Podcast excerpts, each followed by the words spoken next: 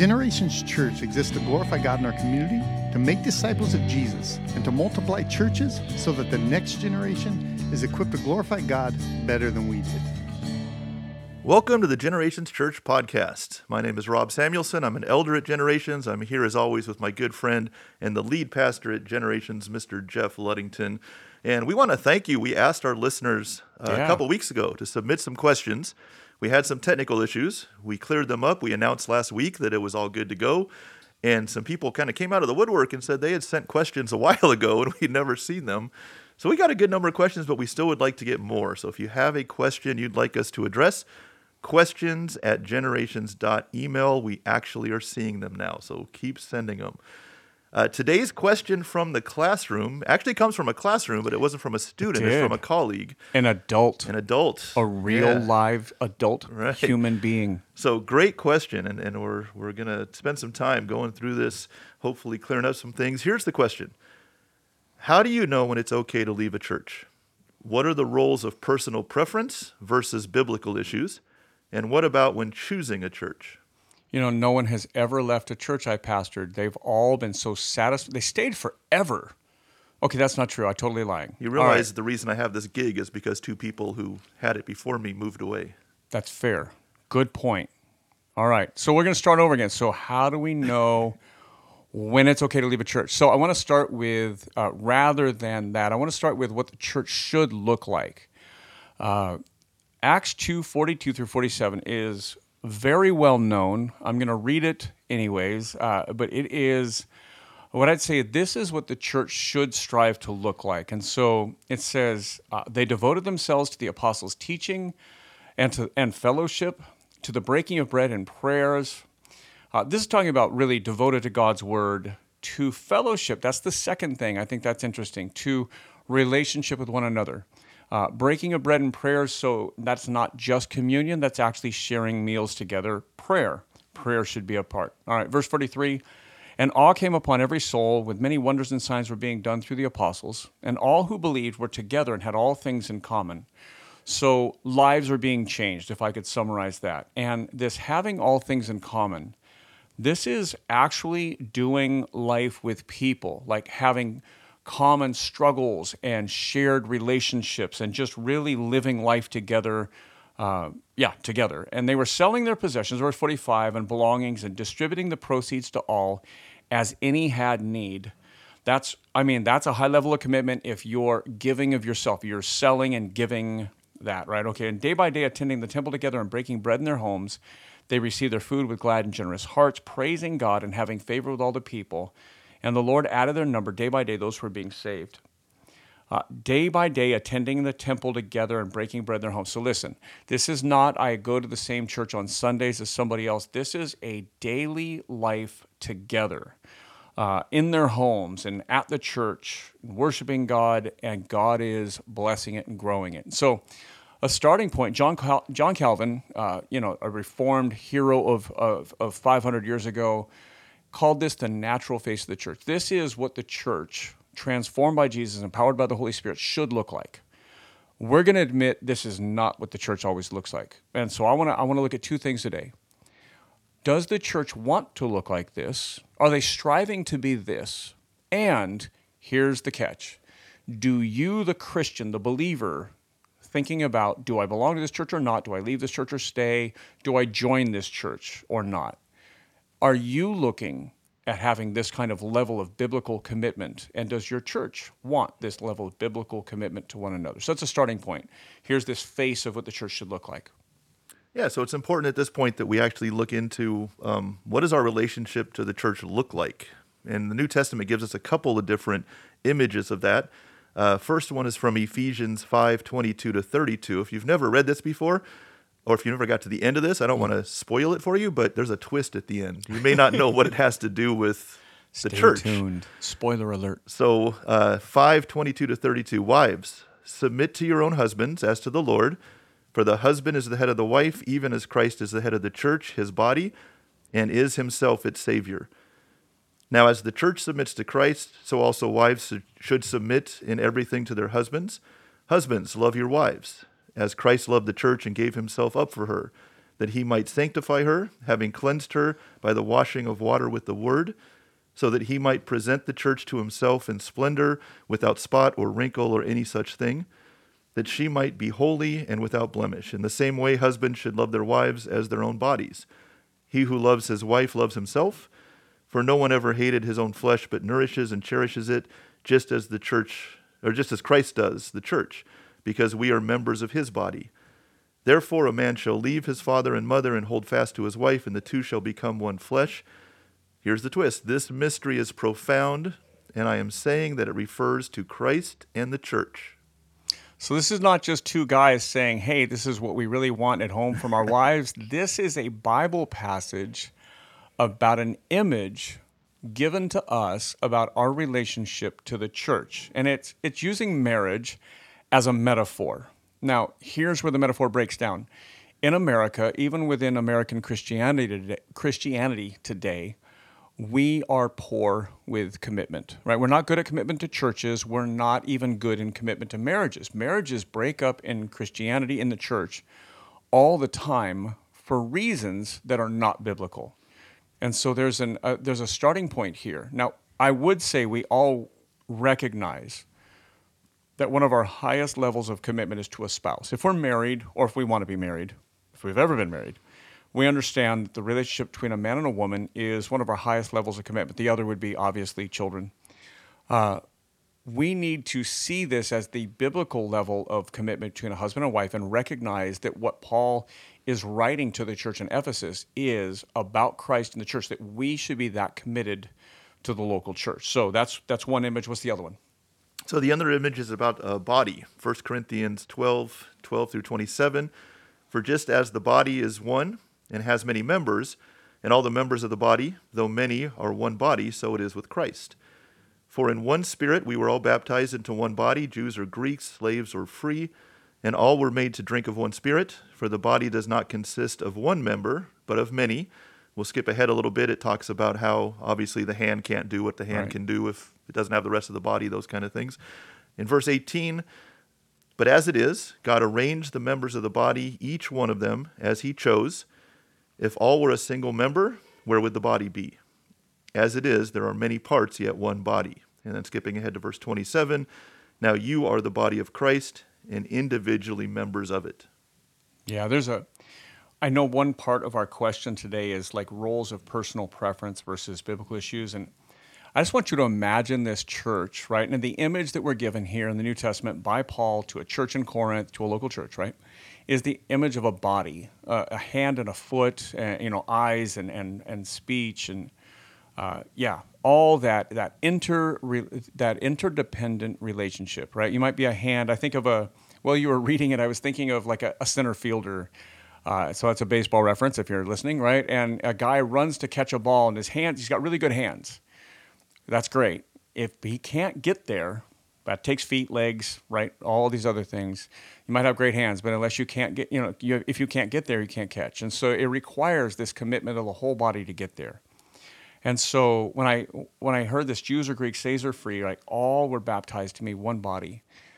I have to imagine that Jews and Greeks and slave and free all had different tastes and personal preferences, right? But somehow inside of Christ, they found themselves in this one body, this local church, with so much in common that they work like a human body, like an anatomy, that this interdependent relationship of mutual self giving and mutual need. And I think that's the image where we see commitment in marriage, we see in the body, we see not only a need like I need you, but you need me, right? That we have to have this interdependent thing. So, one place to start is if we're talking about church, it's not just what we take, but what we give, right? It's this mutual interdependence. I depend on you, you depend on me. Like a body, you know, like a hand is, you need the opposing thumb, but you also need the fingers, or it's not opposing anything, right? You need something to grip. So, yeah, so relationship to one another. So, could somebody read this passage and say, "Well, this is pertaining to the the global church"? Like I, I am a Christian, and I I don't necessarily attend a local church, but I support missions around the world, or or something like that. Um, how do we know this is about the local church? That's a great question. And it's not just a question, could a Christian say? Christians say this all the time, right? well, I'm a part of the global church. I'm a part of Christ's body, whether that means globally, historically. But I would say this you cannot fulfill any of these verses that Paul writes to local churches. Because Paul isn't writing to me when he writes it, the global church. He's writing it to a church in Ephesus, he's writing it to a church in Corinth, right? And you cannot be mutually submissive, like the marriage passage. Submit to one another, wives submit to their husbands, blah, blah, blah, right? Husbands love their wives like Christ. You can't love others, submit to one another globally. Like, I don't I don't submit to the church in Africa or you know have this mutual relationship with a church in, in, in Asia. It has to be a local church. We can only live this out with people that we know. We can't even we can't even like uh, a lot of Christians today kind of uh, um, I don't know what to call this, but they they'll go to a study with this church over here, and then on Sundays they hop around these four churches that they like, and you know a women's thing over here and a men's thing over there, whatever you can't even have that kind of relationship to plural churches, right? It, you really need to be invested in one to be a part of a body. It's impossible to be a part of the global church. You can only be a part, the, the only way you're a part of the global church is theologically. Like it's true that you're a part of Christians everywhere, but you can't be committed and relational and interdependent with Christians everywhere. That has to be a local church and one local church body. All right, so let's so- circle back to the question. We, we read what a church should look like, admitting that most don't. I'll fall short of that. And then we talked about two different images uh, marriage and being part of a body. Here's the original question How do you know when it's okay to leave a church? Right. What are the roles of personal preference versus biblical issues? And what about choosing a church? So if we just focus right now on ex- um, you're in a church right now, right. you're thinking of, of leaving. When is it okay to leave? Yeah, so two things. Uh, let's use those two images. You know, I'm going to even back up. So, Acts, let's just admit Acts 2, what Calvin calls the natural face of the church, what it should look like. This is what, by nature of being church, meaning saved by Jesus, empowered by the Holy Spirit, ordained by God, all those things, that's what it should look like. But let's just admit it's not what it looks like, right? Generations Church does not look like Acts 2 42 through 47 maybe we have moments of it, glimpses of it, right? Things that go well, but we don't look like that all the time. And uh, here's what I would say is we're trying to look like it. Uh, literally this Sunday night, we will wrap up uh, what we spent four months doing with about, um, I don't know, 50-ish people, 40, 50 people that have been studying the book of Acts, studying the church in Acts, and asking, okay, where, where do we not line up with this? Where do we personally not look like this? Where do we as a church not look like this? Um, and so generations does not look like it. We want to, but does your church want to look like a biblical church? That's a first question. And that's you've got to parse out not look like what I want it to look like, but does it look like that? Is it relational? Is it passionate about God's word? Does it pray together? I think that's huge, right? But then you've got to ask yourself the hard question too of do you want to look like that? Do you want to look like someone who's willing to sell your own belongings to care for other people or to give a daily relationship to and a mutual submission to, commitment to one another. And so, uh, when is it okay to leave? Um, you got to do some hard work first. When's it okay to leave a marriage? You know, when someone is you know repeatedly unfaithful or, or abusive or abandoned, right? I mean, those are the biblical reasons you know in the church there are biblical reasons. You know if the if the church is just idolatrous and off track and it might be pursuing church growth not pursuing the gospel or false doctrine or, so, or something but it can't just be a pet project right? It has to be do they truly want to look like a biblical church? And then do you truly want if if you don't want that level of commitment maybe you're the problem not the church. And and again this is hypothetical. I don't know the situations but yeah, does it want to look like a biblical church and do you want to look like a biblical Christian? If those two things are true, you can probably work it out.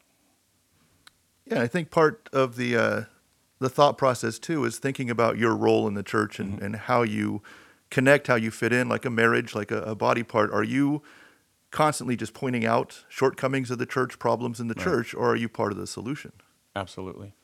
The other image is the body, right? And I I uh, I said this before we went on air uh, my dad just had a, uh, a, gallbladder removed. and uh, they my stepmom said that when it got, the doctor said that when it came out it was black. It was like diseased and really bad.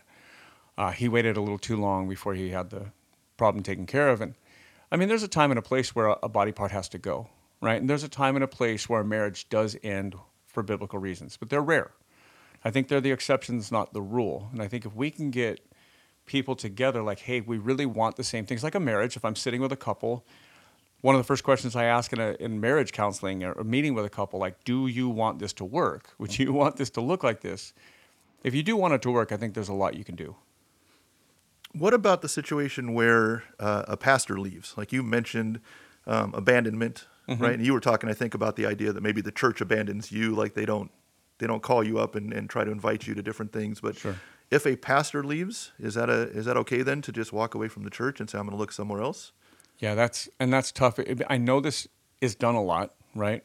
Uh, a pastor will leave, and so will the people. And because early in my ministry, um, I planted and restarted churches. I was around for about three years. So I planted, stayed for three years, handed off. Went and restarted a church that was struggling and dying, stayed for about three and a half years, and I handed it off. And then I restarted a church in Long Beach, right? And, and so here we are today, and I, am in a different circumstance where I feel like I'm going to stay here for a long time. Um, but when I've left places, so have people. And, and, and here's what bothers me as a pastor. If you leave because I left, then my natural math says you were here for me and not necessarily for Jesus, right? And, and, that's a problem. That's a problem for me as a pastor. I don't want people here for me. I don't even want people here for the, things that I do well or the things I don't do well, whatever else. But it truly has to be about Jesus. And, and if you're here at Generations for Jesus, I hope you like me. I hope we, you know, whatever. I hope that, you know, I contribute. But I hope that it's bigger than me. I hope your relationship to the church is stronger than your relationship to me personally. So I think when a pastor leaves is not a good reason. Um, now, what if a new pastor comes in and is way off track? I, I've got bigger questions there, like, well, how did that leadership choose that pastor, or how you know what were you a part of, or whatever? But no, it shouldn't be about the pastor or the worship leader or the carpet color or the you know pews versus chairs or whatever else, right? It can't be about a single issue like that. All right. So looking at our role in a church, right? It's not just about sitting in the the sanctuary and listening to the pastor and listening to the music. We should be involved. We should be part of the body. We've talked before about uh, the importance of a church in a community, right? And I've, I've heard this question asked if your church was to cease to exist, would the community right. miss it? Would it be a loss for the community? I think we should take that into account when we're looking at our own activity in the church. You know, if I'm a part of the church, if I'm a part of the body, if I were to leave, would it leave a hole mm. in the church? Would I be missed, or am I just a spectator? Yeah, I, I think of two things right there. One, when Generations was in the city of Los Al, uh, Los Alamitos, if you're not local, um, we were embedded in the city, like city events. We helped fund them, volunteered at them. And then it was about three years in, Generations about six years old, and about half the time in Los Al. And then, and then three years ago, we bought this property and remodeled and got working in it and started to work with the city. And then COVID hit, and, and we've not found that same kind of rhythm. When we found property in Cerritos and we couldn't find prop- property in Los Al, and we said we were leaving, the city, like the city itself, like a, you know, mayor and city council and uh, park and recs, like they actually miss us. And they were lamenting the fact that we were leaving the city. I also think of people that have moved away. We live in Southern California. If you're listening, wherever you are, and you're not in Southern California, um, people leave California all the time for other states. And there are some people that have left that have left holes. I just mean like they were huge parts of the church, elders, volunteers, just you know regular everyday attenders that were just super committed to the church, and we miss them. Some people leave and you barely you barely notice, right? Well, oh, I didn't even know they left. What happened? You know that kind of thing. And, and if you're not involved and you're not that level of engagement, uh, maybe that's part of the problem. Maybe that's why we're having this conversation of your relationship to the church. Nice. And I, I, like the fact that with this question brings the idea of this is a serious question, it's a serious decision. Um, so if you're going to leave a church, there's some biblical reasons why, yep. but there's also a lot of reasons that people give that aren't biblical. So we want to make sure that, that you know why you're leaving and if it's a good reason. But we also need to look into if you're leaving a church and you're looking for a new church, or even if you've just moved and Right. you're looking for a new church, uh, what should people be looking for? And, and should their personal preferences play a role, or is there something bigger Sure. and deeper? You know, and I- you and I were talking as we prepped for this, and w- again, I'm not the most politically correct person, so I'm going to say it the way I say it, but I'm going to I'm going to put a caveat in front of it. Um, when I talk to a couple, it's dating or people looking to you know get married. I always tell them, listen, man, everybody out there is crazy. Now, I don't mean mentally ill. I mean we're all zany. I mean we're all we all have our flaws, right? And I just tell them, listen, if you're a guy, you know, all the women out there, they're crazy, but so are you. You're crazy too, right? Like you're all flawed you have to choose the kind of crazy you can live with for the rest of your life, right? And so, what I mean by that is we're all sinful, we're all selfish, we're all broken. None of us are perfect. You have to choose the type of imperfect you can live with for the rest of your life. In the case of marriage, raise a family, buy a home, do whatever. Church is the same way. You've got to choose an imperfect church because there are no perfect churches, right? We're all sinful, we're all flawed, we all have holes but you got to choose the kind of crazy you can live with for the rest of your life. Like you should be able to commit to a church for the rest of your life. That should be a thing. You should be able to choose a church you can raise a family in, right? And yeah, unless you move out of state or something major happens, you should think of your your church family as being like a marriage, like you're covenantly committed to that body of people. And so, you know, I always tell, you know, a member of a church should attend Sunday, belong to something smaller where they can get to know people, whether that's life groups, community groups, missional communities, whatever you do. You should give financially. You should be able to trust your church, give financially, tithe, whatever. Serve. You should be able to give of your time and your gifts to that church. And your church should be outward focused. They should be reaching out in the community. If you can do those things, attend, belong, give, search, reach, right? If you can do those five things, and this is a church committed to the gospel, God's word, prayerful, uh, you know, and it fits. When you're dating, like dating, dating, right? You can pick what color hair you like. Well, you can pick those personal preferences as well. As long as they're a biblical church, if they if they're doing those things and you can give to it, man, that's probably a church that you can be with for a long time. Great. We're going to wrap it up there. I love the, uh, the just the idea of thinking of your relationship to church as a marriage. Yeah. And it, it's not just about trying a bunch of different sodas and picking your, your favorite and then saying, if I don't like it later, I'll just switch. It's about making that commitment, that lifelong commitment of, Yeah. I want to be a part of this. And if I move, then I move. But if I'm going to stay in this community, this is where I'm going to worship and serve. Great. We want to thank you for listening. Again, if you have questions you'd like to add to our, our uh, list of episodes coming up, questions at generations.email. Wherever you get your podcast from, we'd like you to, to share it with others, uh, to like it, subscribe to it, and uh, we will release another one next Tuesday. And we hope that God will bless you in this upcoming week.